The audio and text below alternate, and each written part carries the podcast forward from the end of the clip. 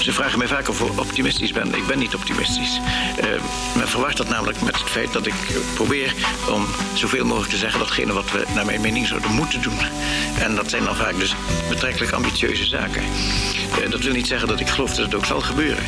Maar ik geloof dat het weinig productief is om dat laatste te zeggen. En dat, dat lost niets op. Terwijl misschien als je beklemtoont wat moet gebeuren, dat je dan helpt om een oplossing tot stand te brengen.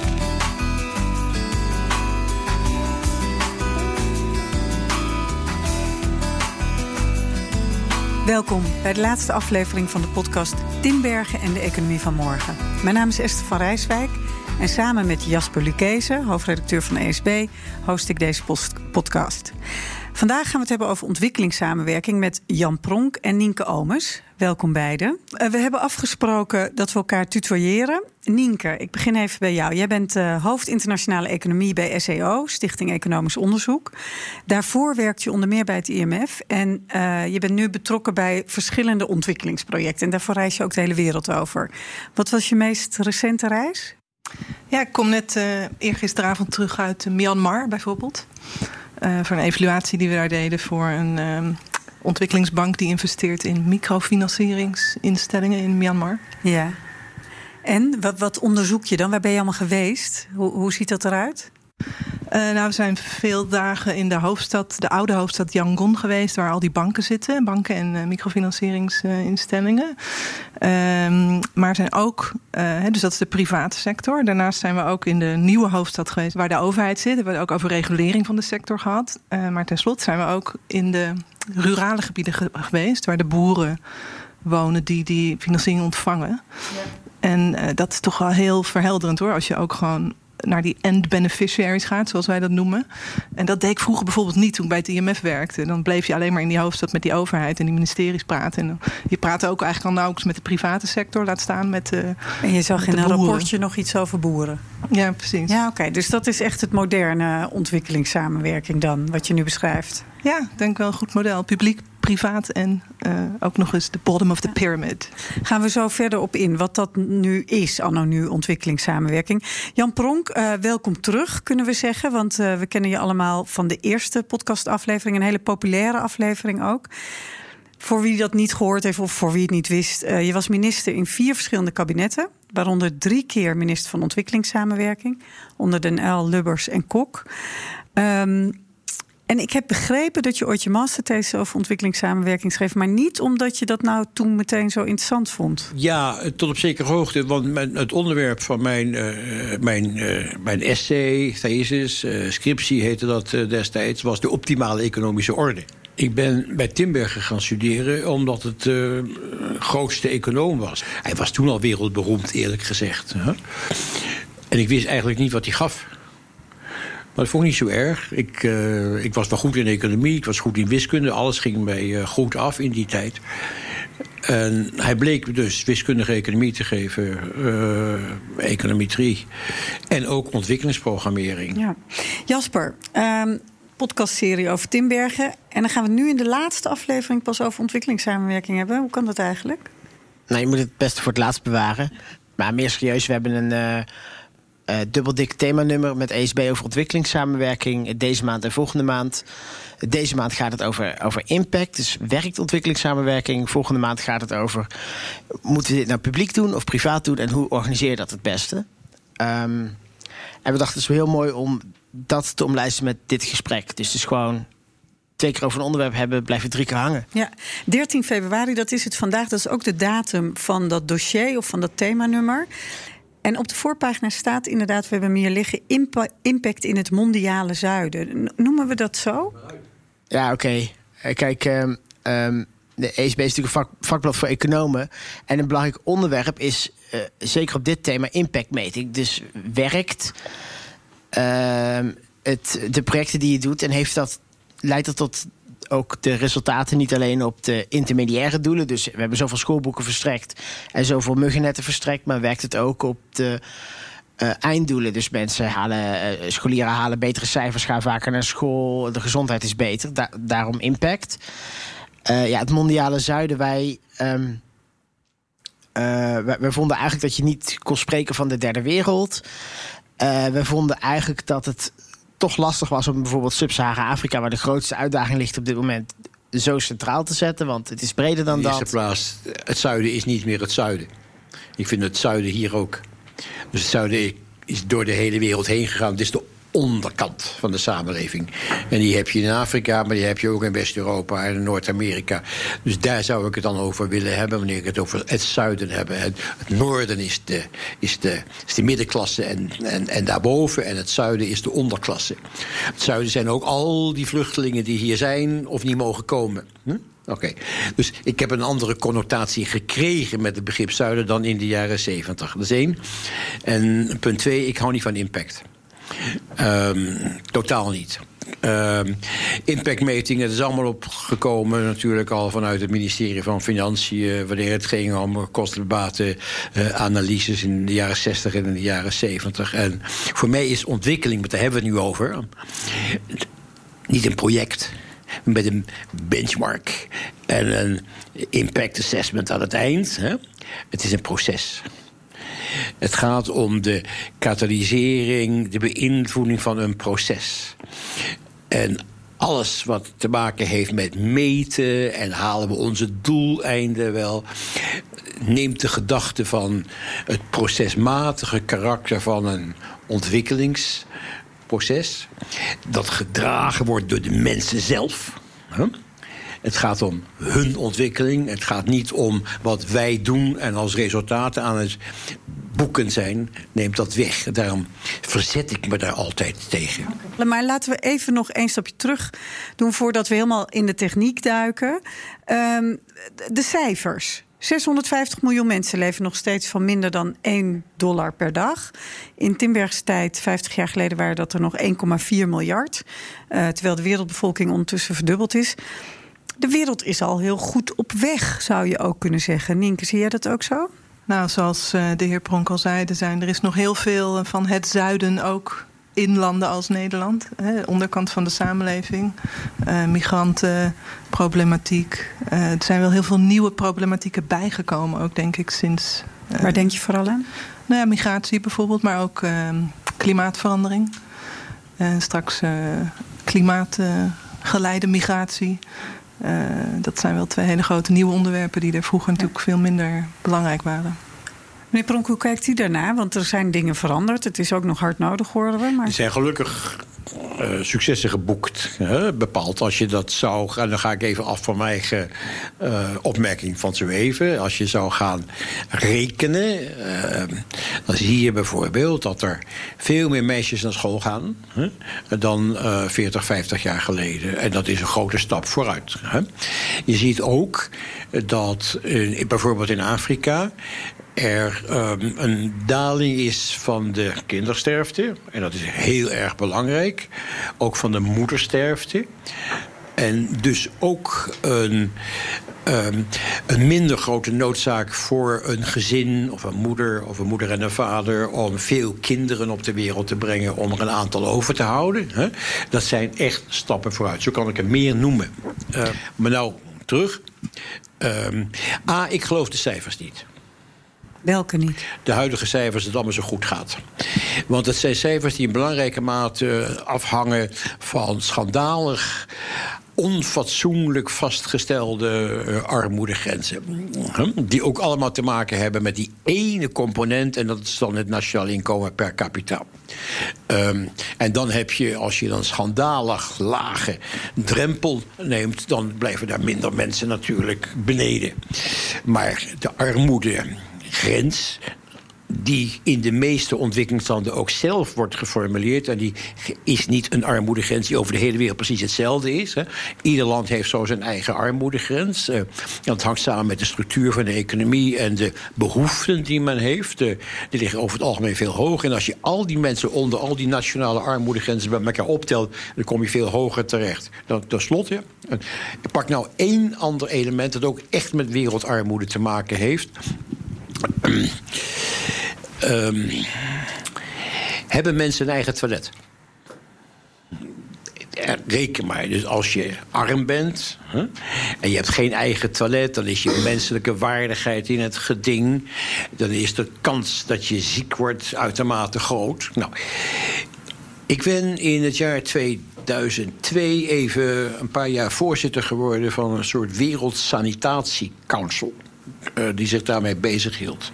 Toen hadden we 2,3 miljard mensen die hadden geen toegang tot een eigen toilet. Het zijn er nu nog steeds 2,2. En dat is armoede. Um, nou, dat zijn mensen die uitermate kwetsbaar zijn. Veel meer vatbaar zijn voor ziekte. Um, onvoldoende drinkwater. Schoon, dichtbij. Nou, dat heeft te maken met absolute armoede en ook met grote mate van ongelijkheid. We hebben eigenlijk heel weinig stappen vooruit gezet op een groot aantal terreinen. Dus we zouden niet tevreden mogen zijn. En al diegenen die momenteel zeggen het gaat zo goed, die houden de mensen een beetje voor de gek. Want als je zegt het gaat goed, dat betekent dat je hoeft, je hoeft misschien alleen maar een klein beetje harder te werken, maar wel in dezelfde richting.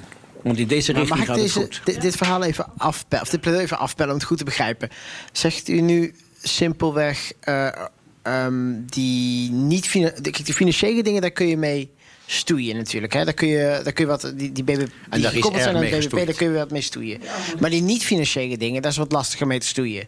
Of mensen een eigen toilet hebben, dat kun je gewoon tellen. Um, en of mensen naar school gaan, dat kun je ook gewoon tellen en vaststellen.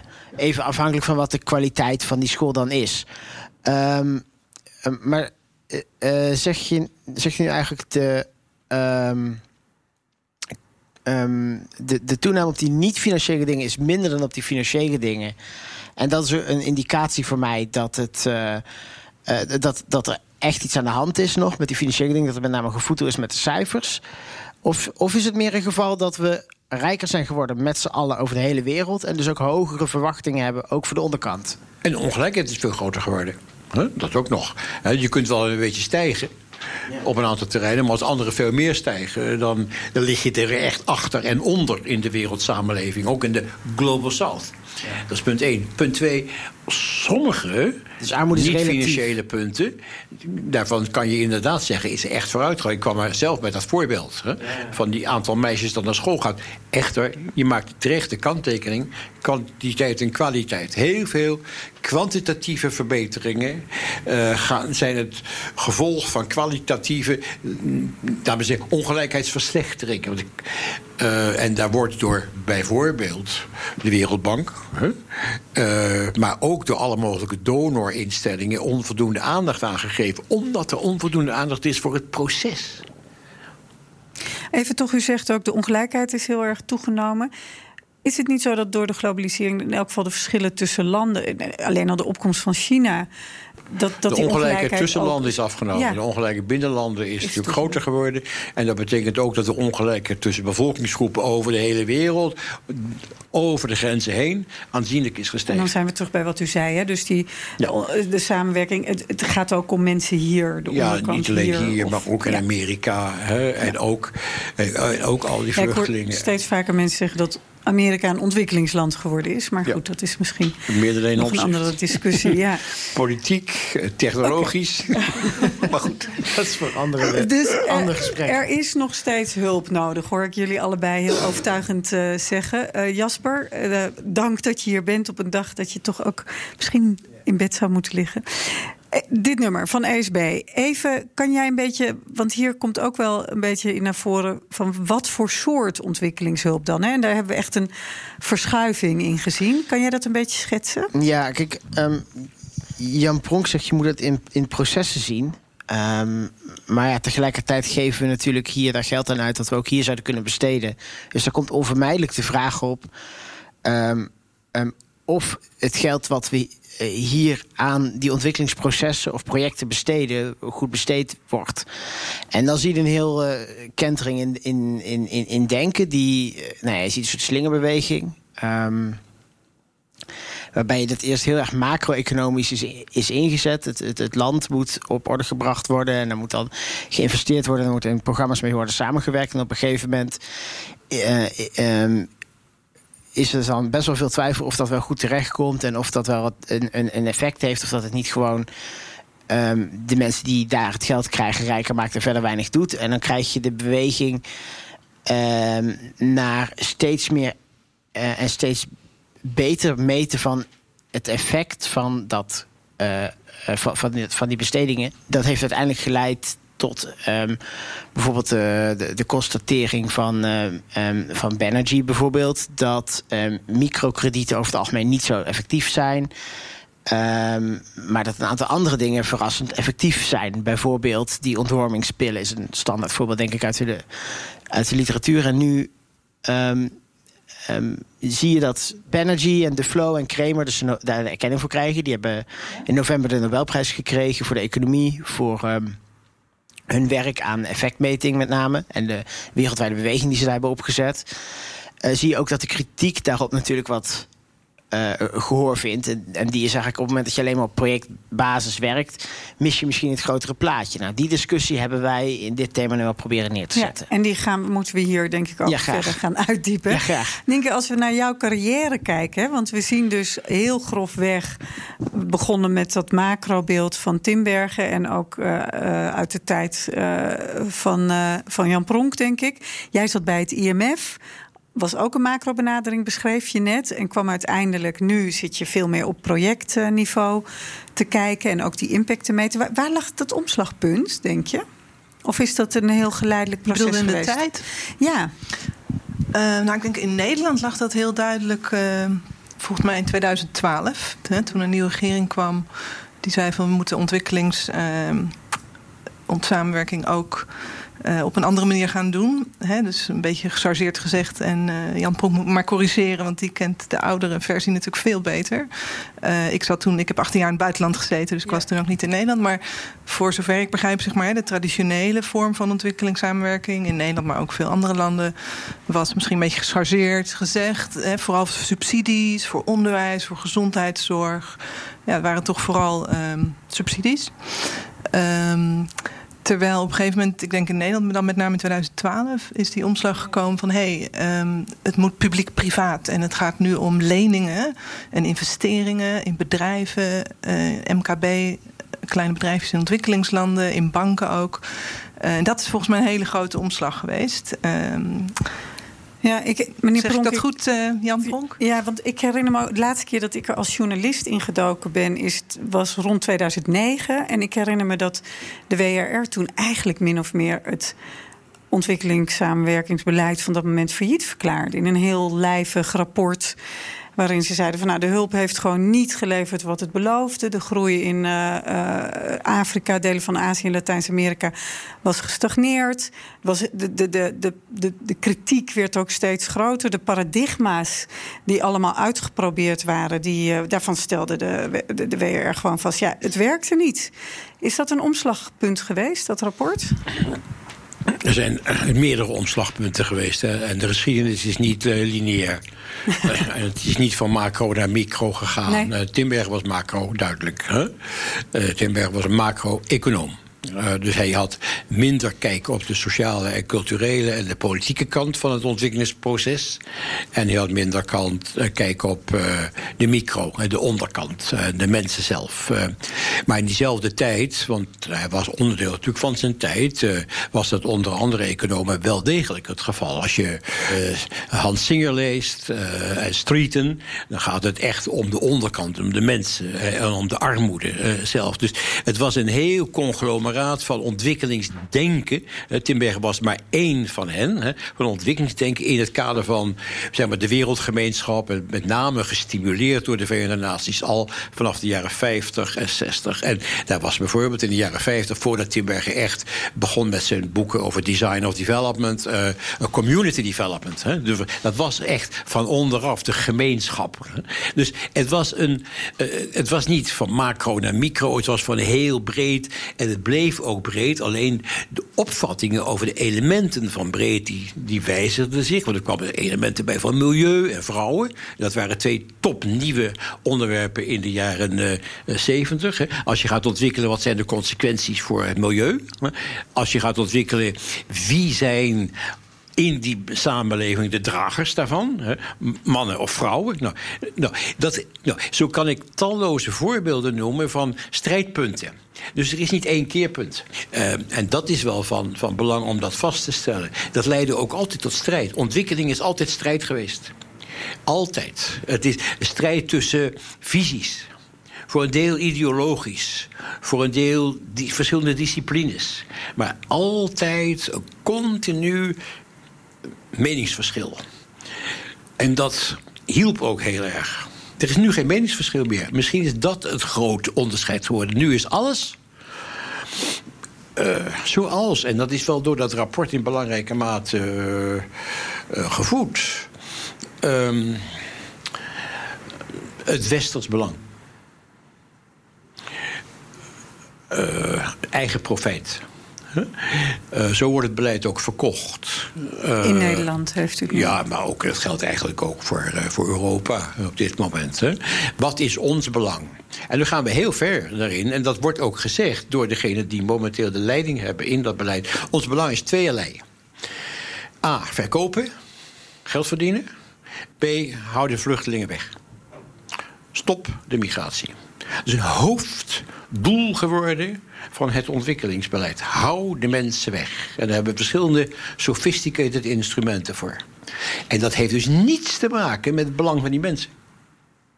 En als je handel wil drijven, dan, dan drijf je handel met mensen met koopkracht. Niet met mensen die nog niet toegang hebben tot de markt. Uh, nou, en dat zijn twee, naar mijn mening, ik gebruik het woord, perverse veranderingen in het internationale ontwikkeling. En dat zijn ook heel duidelijk politieke keuzes dus. Maar dat, dat heeft, om de discussie even terug te pakken... heel weinig met macro-micro te maken. dus je kunt uh, puur vanuit eigen belang een, een, hele macrovisie op ontwikkelingsbeleid erop nahouden of een hele microvisie erop nahouden. Tegelijkertijd, als je nou naar de daadwerkelijke onderzoeken kijkt, ja. um, die er gedaan worden, daarin uh, die impactonderzoeken, daarin is van het eigen belang helemaal. Dat, zie je helemaal niet terug. Dat gaat gewoon over werkt deze maatregel. Werkt dit, dit, dit project? En op, op macroniveau, als je daar kijkt, dan verbetert het de institutionele structuur. Maar misschien kun jij daar, daar wat op zeggen. En nee, wat ik eigenlijk probeer te zeggen is, dat is toch een ander punt, dat de, de, de manier waarop ontwikkelingssamenwerking wordt gefinancierd is veranderd. Maar ik denk dat het wel iets te maken heeft met die politieke veranderingen. Dus als het ons minder geld kost, doordat we nu gaan lenen in plaats van schenken, uh, komt dat sommige mensen ook beter uit. Dan krijg je ook meer draagvlak wellicht. Uh, maar dat is, er zit denk ik ook iets theoretisch achter. In, wat ook wel op empirische gronden gestoeld is. En dat is dan heel veel van die oudere vormen van ontwikkelingshulp, zoals we toen noemden. Um, hij was niet um, duurzaam. Ik bedoel niet het milieu, maar hij was niet uh, sustainable. Omdat als je gewoon uh, voedsel uitdeelt of uh, geld schenkt aan overheden, ja, dat doe je één keer en daarna is het op en dan moet je het nog een keer doen. tenzij er structurele veranderingen en processen gaan veranderen, waardoor dat op een gegeven moment overheden zelf dit kunnen financieren. En dat is denk ik wel positieve verandering die uh, nou, met name de afgelopen decennium, denk ik, heeft steeds meer, is steeds meer op de voorgrond gekomen van hoe maken we al die ontwikkelingsprogramma's nou financially sustainable. He, dus dat ze zichzelf kunnen bedruipen. Dus dat we niet alleen uh, in het verleden gaven dan misschien, en dat doen mensen nog steeds, zaden aan boeren. Hè, betere zaden, zodat ze hogere oogsten kunnen krijgen. Um, nou ja, dat kan je één keer doen en daarna zijn die zaden weer op, tenzij ze ze gaan veredelen. Um, vervolgens uh, zijn, ze hebben, zijn we gezegd, we moeten gaan trainen. Nou, dat blijft dan misschien hangen. Maar ja, op een gegeven moment, hè, mensen krijgen training, gaan daarna weer iets anders doen of gaan dood. Of uh, hè, dat, die training is ook lang niet altijd duurzaam. Toen hebben we gezegd, nee, we moeten financiering geven aan die mensen, zodat ze zelf die training kunnen gaan inkopen of die zaden kunnen gaan inkopen. Maar ook dat is niet sustainable als die financiering. Waar komt die financiering dan vandaan? Dus nu de laatste slag is dan van nee, we gaan investeren in banken en in microfinancieringsinstellingen, zodat die tegen markttarieven gaan lenen. Dat er een markt ontstaat voor die financiering. Dat er een markt ontstaat voor die zaden bijvoorbeeld. En alleen dan is het uiteindelijk sustainable als jij er weer uitstapt. Uh, dan kan de markt het verder dragen. Nou, ik heb drie opmerkingen daarover. In eerste plaats, uh, dan gaan we naar Timbergen terug. Hè. Het ging Timbergen niet om de hulp. Het ging om de strategie. Die, en die ontwikkelingsstrategie uh, die hij probeerde vorm te geven, was macro veelzijdig. En daar ging het dus om, om handel. Het ging om inkomensverdeling. het ging ook om groei. Het ging ook om investeringen. het ging om vergroting van de agrarische productie. Dus een totaal aanpak van de economie. Die moet ook gefinancierd worden ook gefinancierd worden. En dan komt de hulp pas daarna aan de orde. En die is dan katalyserend. Dat doe je uh, met een stoot, een langdurige stoot, om een land niet sustainable te maken. Die term gebruikte men toen niet, maar self-sustaining. Uh, is het, ja, dat is wat anders. Is het mogelijk om op een gegeven moment voldoende eigen middelen te genereren, zodat je die injectie van buitenaf niet meer nodig hebt? Dat is niet nieuw. Dat was toen al. En hulp is niet zo belangrijk. Het gaat om die totale aanpak. En als je alleen maar. Ik heb dat toen ik minister werd in 73 als eerste term gebruikt op mijn eerste persconferentie. Hulp is. Als het alleen maar een doekje voor het bloeden is. en het bloedenstep wordt niet gesteld. en dat kan je alleen maar doen op een systematische manier. Hè, uh, dan heeft het geen enkele zin. Uh, want dan vergroot het nog de problemen. Nou, het tweede is. Natuurlijk werd er toen ook al geïnvesteerd. We hebben die FMO opgericht. Dat heb ik niet eens gedaan, dat heeft mijn voorganger gedaan. Hè? Uh, en dat was investeren uh, in ontwikkelingsbanken. Al daar en ook bevordering van buitenlandse investeringen en ook bevordering van binnenlandse investeringen. En natuurlijk was dat uh, op de kapitaalmarkt. Dat waren geen giften. Dus het ging naast de publieke financiering was ook toen al dat sterk aan de orde. En niet alleen maar in Nederland, ook in talloze andere eh, landen. En dan het laatste. Sustainable. Waar moet iets financieel sustainable zijn? Onderwijs en meisjes is heus nooit financieel sustainable. Never. Never. Nee, en in Nederland is de gezondheidszorg en de verbetering en de stadsvernieuwing ook never financieel sustainable. Je zult dus, en dat is het mooie van Timbergen, je zult dus een optimaal systeem moeten hebben van besluitvorming. Wat is publiek? Wat is publiek-privaat en wat is privaat? En de verandering die is opgetreden is nu... eigenlijk moet alles privaat en niks meer publiek.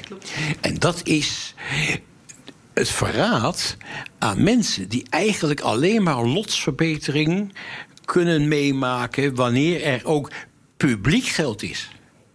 En dat zijn helaas belastinginkomsten van andere landen hè, en dus giften. Ik, ik, ben wel benieuwd naar jouw reactie, Nienke. Want jij zegt ja, inderdaad.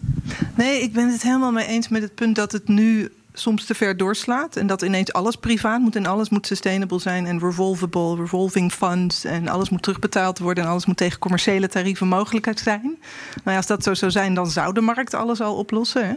Dus wij, wij zeggen ook in ons laatste artikel in, uh, in, in, de nieuwe ESB um, dat uh, die publieke, die gecombineerde financiering, zoals we dat nu noemen, blended finance publiek combineren met privaat kapitaal. Um, dat dat uh, eigenlijk alleen een goed idee is um, voor um, uh, projecten die inderdaad wel potentieel hebben om commercieel uh, sustainable te zijn. en er zullen natuurlijk altijd projecten en ook gewoon hele sectoren zijn die dat niet zullen worden. Hè. Waar, ik denk dan met name aan onderwijs, basisonderwijs en gezondheidszorg daar kun je dat niet van verwachten. Dus um, wij zeggen ook inderdaad dat je juist voor bepaalde landen of sectoren of onderwerpen moet zeggen van hey, dit is nou echt een geval waar het nu niet commercially sustainable is, uh, niet uh, commercieel levensvatbaar. Het is ook niet zo dat met een beetje overheid ingrijpen dat, dat het binnenkort commercieel levensvatbaar wordt. Dus daar kan je dan besluiten als je het belangrijk vindt om subsidie te geven.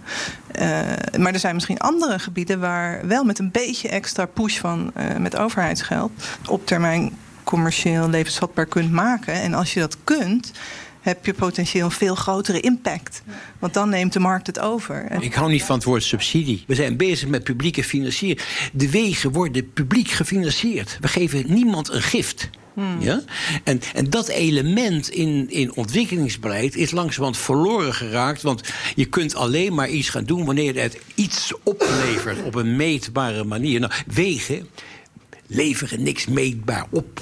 En lager onderwijs ook niet. Alleen globaal, voor de samenleving in zijn totaliteit, na heel veel jaren. Hebben we zicht op in hoeverre dat soort publieke uh, investeringen, of hoe u het wilt noemen, publiek gefinancierde hulp, is dat heel erg afgenomen? Want ik, ik hoor hier van, nou, er is heel veel aandacht gegaan naar die privaatfinanciering en duurzaam. Maar hebben we, heeft iemand zicht op de cijfers? Nee, ik kan ze niet oplepelen, maar, mijn, maar er is wel een afname geweest de afgelopen, uh, afgelopen decennium zeker. In Nederland of, en wereldwijd? Als het gaat over uitgaven en ontwikkelingssamenwerking, zeker in Nederland, ja. ja. En ook de verdeling tussen dan dat publiek en privaat. Ja, en bovendien, het moet dan, kijk, dat is nou Nederland, het moet wel een Nederlands bedrijf zijn. Uh, ik, recent ben ik even weer geattendeerd op een aantal activiteiten in Colombia aan de basis van de samenleving. En uh, er werd overwogen om daar wat bij te doen. Maar nee, dat kon niet, want er waren geen Nederlandse bedrijven bij betrokken. Ja? En wat, was dus voorbij. Nou, ik vind dat uitermate kwalijk een grote stap achteruit. Hè?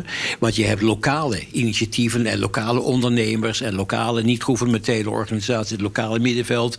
Dat misschien het nog beter kan dan die vreemde Nederlandse onderneming die dan wordt uh, gecatapulteerd. En als ik nu, mag ik nog even terug naar, die, naar dat rapport wat je, uh, van, van, de, WRR? van de WRR. Kijk, er staan schitterende aanbevelingen in, maar de, maar de theorie, en daar heb ik heel veel kritiek op. Ze definiëren ontwikkeling. Uh, bladzijde 49. Um, wat staat daar? U heeft ontwikkeling, Ja, ik ken het. Ontwikkeling, eh, ontwikkeling is verandering, hè? modernisering. Hoe? Op de manier waarop wij het in het Westen hebben gedaan. Ontwikkeling is modernisering en verwestersing. En dat is het dus exact niet. Modernisering is een westers begrip. En of men zich in, in Myanmar moderniseren. En of iedereen zich wil moderniseren. En wat men onder modernisering verstaat, is aan hen. En niet aan ons. En verwestersing, zoals wij het hebben gedaan. Wij hebben, en wij moeten niet onszelf als voorbeeld stellen. Wij hebben het gedaan op een kapitalistische manier. We hebben het gedaan op een wijze waarbij we andere landen hebben onderdrukt. Daar zijn we goed van, beter van geworden. En we hebben het ook gedaan door natuurlijke hulpbronnen en het milieu volkomen te verwoesten. Nou, alsjeblieft, zeg ik tegen Afrikaanse en Aziatische landen, doe het niet op de westerse manier. En op die westerse manier is dus met moderne technologie en westers kapitaal en, en dergelijke op een financially sustainable manier. Nou, um, en daar verzet ik me tegen. Want u hebt aan het begin van, uh, van dit gesprek een, uh, een passievol betoog gehouden. En u zei: Ik hou niet van impact en ik hou niet van projectmatig. Ik vind dat we daar ook. Als even, maatgevend, hè? Als, als maatgevend, uiteraard. Ik ben ook wetenschapper en ik wil graag weten wat er gebeurt. Hè? Maar het moet niet de uiteindelijke beslissing definitief beïnvloeden. Hè? Als je het niet van... kunt berekenen en meten. Hè? Met berekenen en meten kan je ook heel erg veel manipuleren. Je wilt ook ruimte houden voor dingen die je niet kan Kijk, berekenen en meten. Maar wat vond u van de Nobelprijs voor Duflo en voor het trio. Wat vond u ervan? Ik ben een groot voorstander van de, die, uh, die, die, trial uh, en error metingen. Hè? Zeker. Want het grote voordeel daarvan is dat je iets probeert in een lokale context. en je gaat het niet tegelijkertijd heel groot aanpakken. maar je bekijkt, je experimenteert. En daar kun je mee, mee spelen, beleidsmatig. en dan kan je kijken of het misschien een, een feedback is waar die je kunt verbeteren. En dan kan je het elders ook gaan toepassen. Dus daar ben ik een groot voorstel. Dat is micro. En voor de mensen die, die die aanpak niet kennen, wat, kunt u of iemand van jullie een mooi voorbeeld geven van waar hebben we het dan over? Ja, er zijn natuurlijk heel veel experimenten gedaan. Dat, dat woord alleen al, hè, dat klinkt niet heel fijn, maar dat is dan de experimentele benadering, waarbij je dan bijvoorbeeld uh, aan bepaalde. Um, uh, hoe noem je dat? Applicants wel uh, stel je hebt een microfinancieringsinstelling, die geeft duizenden, tienduizenden leningen in een jaar uit. Hele kleine leningen zijn dat van 100 dollar of minder. 100, 200 dollar soms. Uh, er zijn experimenten geweest waarbij uh, je dan die instelling zover krijgt om te zeggen: oké, er zijn zoveel uh, voorstellen en is hè, veel meer vraag dan aanbod. Dus dan gaan we iedereen die in aanmerking komt, die aan de criteria voldoet, gaan we random gaan we de helft wel financiering geven en de helft niet. Nou, normaal krijg je geen enkele bank zo gek om dat te doen. Uh, maar met microfinanciering, ook omdat het hele grote aantallen zijn, kleine uh, bedragen, uh, vraag veel groter dan aanbod, is dat vaak wel mogelijk. Dus daarom zijn daar veel experimenten mee gedaan. Met banken is dat veel moeilijker. Um, en dan ga je die bedrijfjes die die financiering krijgen, ga je dan volgen over de tijd. Dus je doet eerst een baseline survey. Kijk je hoe zijn ze er in het begin aan toe voordat ze die lening krijgen. Uh, degene die wel die lening krijgen en degene die niet die lening krijgen. En dan uh, op een gegeven moment doe je dan een endline. Of je kan ook nog een midline in het midden doen. En dan kijk je hoe zijn ze er dan uh, 1, 2, 3 jaar later aan toe. En dan probeer je dus econometrisch of statistisch eigenlijk aan te tonen van... Uh, te testen. Is het nou zo dat die groep die die lening wel heeft gekregen het dan significant, statistisch significant beter doet uiteindelijk dan die groep die die leningen niet heeft gekregen. Ik zit daar een beetje mee, met name misschien Jan, Broek, dat u er iets over kunt zeggen. U begon het gesprek met dat u vrij kritisch bent op een projectmatige aanpak. Tegelijkertijd bent u heel positief over het werk van deze drie Nobelprijswinnaars. Ik, ik, heb niet gezegd dat ik kritiek heb op de projectmatige aanpak. Ik heb gezegd, ik heb kritiek op de manier waarop jij dat definieerde. Namelijk, een benchmark, hè, development is een project. Uh, en een meetbare uitkomst die je van tevoren hebt vastgesteld... moet over vier of vijf jaar het geval zijn. Ja. Dat is een project, met een begin en een eind. Nou, en mijn analyse is, ontwikkeling heeft geen begin... en ontwikkeling heeft geen eind. Dat is dus het proces. Uh, en iedere keuze van een begin en iedere keuze en vastleggen van een eind, dat is dus heel erg subjectief. Ontwikkeling, als je dus beleid gaat voeren, hè, uitgaande van die analyse van een proces, is maatwerk. Het zal dus overal moeten worden aangepast aan de heel specifieke omstandigheden. Dan is jouw vraag: hoe maak je daar beleid van? Uh, ja. je, je ik ben een groot voorstander van slow development. Doe het langzaam. Dat heeft te maken met dat proces. Doe het langzaam. Als je het snel doet, met veel grote schaal, veel van buitenaf. Ja? Je kunt uit sommige landen ook te veel hulp geven. Als je het snel doet, dan kan je niet meer van je fouten leren. Het is van groot belang om iets langzaam te doen, waardoor je iedere keer een stapje terug kunt zetten of een stapje opzij kunt zetten. Uh, en dat vind ik ook het voordeel. Het lijkt een beetje op wat uh, Duflo en Banerjee brengt. Dat is ook, eigenlijk is dat slow en small. Ik hou van slow en small. En voor Beek heb je dan de systeemverandering. Oké. Okay. Proef ik toch een ondersteuning inderdaad voor dat voor die microbenadering en het experimenteren en ja, van daaruit langzaam naar macro vertalen. Ja. Als we dat nou allemaal heel goed doen, uh, Nienke, Jasper, ja, jullie allemaal, hoe, hoe, waar zijn we dan over tien jaar? Wat hebben we dan erbij geleerd of wat kunnen we dan beter? Nou, ik denk dat we de komende jaren gaan leren dat de uh, focus op het regelen via de kapitaalmarkt en uh, het, het, het verbinden met eigenbelang voor sommige soorten groepen niet gaat werken. Dus dat we dan toch weer eh, een stap terug gaan zetten op dat front. Ja, denk ik ook wel. Met name wat betreft onderwijs en gezondheidszorg. Denk ik dat er uh, veel mensen zijn die zeggen... Hey, dat hebben we toch niet goed gedaan dat we dat bijna hebben afgeschaft. Uh, die vorm van ontwikkelingssamenwerking, dat dat weer terug moet komen. Um, maar nou ja, het belang van het betrekken van die private sector en het privaat kapitaal is wel echt cruciaal. Hè? Want de, de, de, de SDG-gaps uh, zijn enorm. En dat is ook berekend dat uh, onder de huidige veronderstellingen... van wat we weten, wat, wat er beschikbaar is... qua publieke en private investeringen... gaan ze nooit gehaald worden. Dus er moet vanuit... er is gewoon niet genoeg publiek kapitaal... dus er moet privaat kapitaal bij... En daarom ben ik wel. Voldoende publiek kapitaal als je maar. Maar één, één vraag is hoeveel belasting wil je innen? Dat is gewoon een politieke vraag. tweede vraag is hoe efficiënt kun je die belasting euro benutten? En dan denk ik dat we wel meer nadruk moeten leggen op katalyserende projecten. Projecten die, die potentieel hebben om katalyserend te zijn in de zin dat ze privaat kapitaal aantrekken. Uh, ik vind een heel van de grote ja? problemen voor ontwikkelingslanden momenteel is klimaat en biodiversiteit en de bossen die kapot gaan en dergelijke. Dat kan je niet met particulier kapitaal op de leen. Dat kan echt niet. Daar zul je dus grote internationale fondsen voor moeten hebben. die met belastinginkomsten van alle mogelijke landen. ook uit ontwikkelingslanden trouwens. Hè, want er is gigantisch veel geld in ontwikkelingslanden dat niet wordt gebruikt. Hè, dan zul je dat zo moeten financieren. En dan kan je die. Je kunt geen bossen overeind houden in de Amazone op basis van de gedachte: uh, wat is de financiële sustainability daarvan? Nee, alleen maar wat is de sustainability daarvan voor onze kleinkinderen om te kunnen overleven? Nou, dat soort maatstaven hebben we veel meer nodig. Ja, maar als u dus zegt: uh, we moeten niet meten of het werkt. Of die moeten in ieder geval niet leidend zijn. We moeten niet anderen voorschrijven, andere landen voorschrijven hoe ze zich moeten ontwikkelen.